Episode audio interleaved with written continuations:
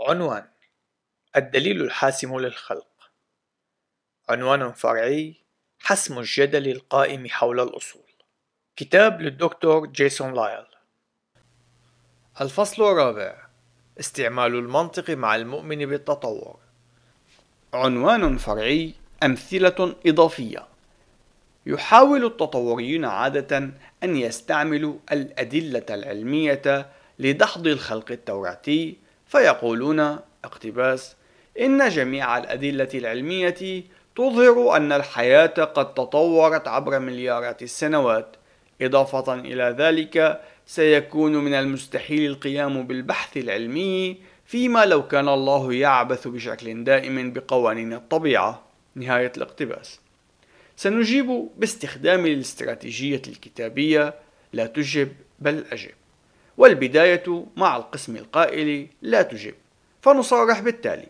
اقتباس أنا لا أوافق على تصريحك بأن الأدلة العلمية تدعم التطور.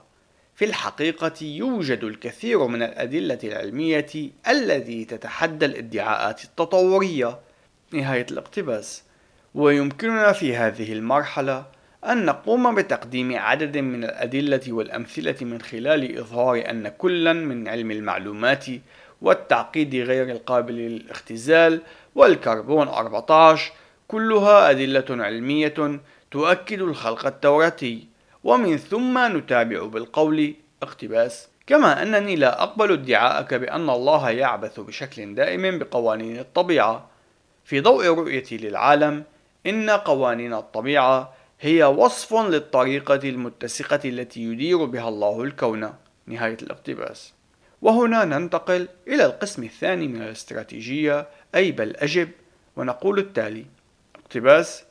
ولكن على سبيل الجدال بمعزل عن الخلق التوراتي لماذا سيكون الكون قابلا للفهم؟ إن كان الكون مجرد حادث عرضي وإن كانت أدمغتنا مجرد طفرات عرضية لماذا سنتوقع أن تكون سلسلة من الأحداث العرضية قابلة بشكل صحيح لفهم سلسلة أخرى من الأحداث العرضية؟ لماذا سيوجد نوع من الانتظام الكامن في الكون الذي يتطور بشكل دائم؟ لماذا ستوجد قوانين الطبيعة؟ وبشكل أخص لماذا سنفترض جميعنا أن قوانين الطبيعة ستكون صالحة للاستخدام في المستقبل كما كانت صالحة للاستخدام في الماضي. نهاية الاقتباس. إن السؤال الأخير هو سؤال قاتل حيث أنه لا يوجد أي إجابة جيدة بمعزل عن رؤية المسيحية للعالم. تسع من كل عشرة مؤمنين بالتطور سيجيبون قائلين اقتباس حسنا. إن قوانين الطبيعة كانت ثابتة في الماضي بالتالي فأنا أتوقع أنها ستكون ثابتة في المستقبل أيضا. نهاية الاقتباس. لكن هذه الإجابة قد افترضت للتو أن المستقبل هو انعكاس للماضي وهذا نوع من المنطق الدائري المريب وهو ما قدمناه في الفصل السابق. في كل مرة تستخدم تجاربك الماضية على أساس أنها ستساعدك على توقع ما قد يحدث في المستقبل أنت تقوم بافتراض أن المستقبل هو انعكاس للماضي وبالتالي فأنت لا تستطيع أن تستعمل هذا الافتراض لإثبات أن المستقبل هو انعكاس للماضي. وبالرغم من ذلك فإننا نجد عددا كبيرا من التطوريين لا يلاحظون بأنهم يقدمون جدلا دائريا وأكاد أجزم أنك ستكون مضطرا أن تقوم بشرح ذلك لهم. لذلك أبقي مثالا حاضرا في ذهنك. وإليك أحد الأمثلة المحببة لدي وهو التالي. نحن لا نستطيع أن نفترض أن الأشياء في المستقبل ستكون دائما كما كانت في الماضي فالأشياء تتغير. سيكون من السخف أن أجادل أنني لن أموت فأنا لم أمت قبلا ولا لمرة واحدة. وبالتالي بما أنني لم أمت في الماضي فأنا لن أموت في المستقبل نهاية الاقتباس كيف نعرف أن قوانين الطبيعة ستكون في الغد كما كانت في الماضي؟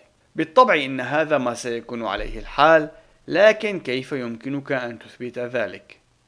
إن الكتاب المقدس وحده يقدم الإجابة فالله الذي لا يخضع لقيود الزمن ويعرف المستقبل قد وعد بأنه سوف يدير الكون بطريقة متسقة التكوين 822 فلنتأمل أيضا في أحد الأمثلة عن استراتيجية لا تجب بل أجب. تخيل أن شخصا غير مؤمن يقول اقتباس لا يمكنك أن تثق بالكتاب المقدس إنه مليء بالتناقضات. نهاية الاقتباس. بدلا من أن تهرع لتقديم تفسير لكل التناقضات المزعومة التي يقدمها غير المؤمن كم هو أجدى أن نستخدم استراتيجية سفر الأمثال لا تجب بل أجب؟ أولا نستخدم القسمة القائلة لا تجب ونصارح بالتالي. اقتباس أنا لا أوافق على تصريحك بأن الكتاب المقدس مليء بالتناقضات. نهاية الاقتباس. ثم نستخدم القسم الثاني من الاستراتيجية أي بل أجب. اقتباس لكن على سبيل الجدال إن كان الحال كذلك ووفقا لرؤيتك للعالم لماذا سيكون هذا الأمر خاطئا؟ فأنا كمسيحي أؤمن بأن التناقضات لا يمكن أن تكون صحيحة ذلك لأن كل الحقيقة في الله والله لا يناقض ذاته. لكن ما هو الأساس الذي تمتلكه لقانون عدم التناقض أو أي قانون آخر من قوانين المنطق؟ نهاية الاقتباس. فكما رأينا في الفصل السابق وحده الكتاب المقدس يؤمن القاعدة العقلانية لقوانين المنطق وهذا سيضع غير المؤمن على رأس هرم المعضلة. فإن قبل الكتاب المقدس على أساس أنه القاعدة لقوانين المنطق حينئذ لا يمكنه أن يجادل ضده. لكن إن قام برفض الكتاب المقدس فهو لا يمتلك أي قاعدة ليعتمد عليها في التصريح بأن التناقضات هي خاطئة دوما. وحينها كيف سيكون قادرا على القول بأنه من غير الممكن أن نثق بالكتاب المقدس من خلال الادعاء بأنه مليء بالتناقضات.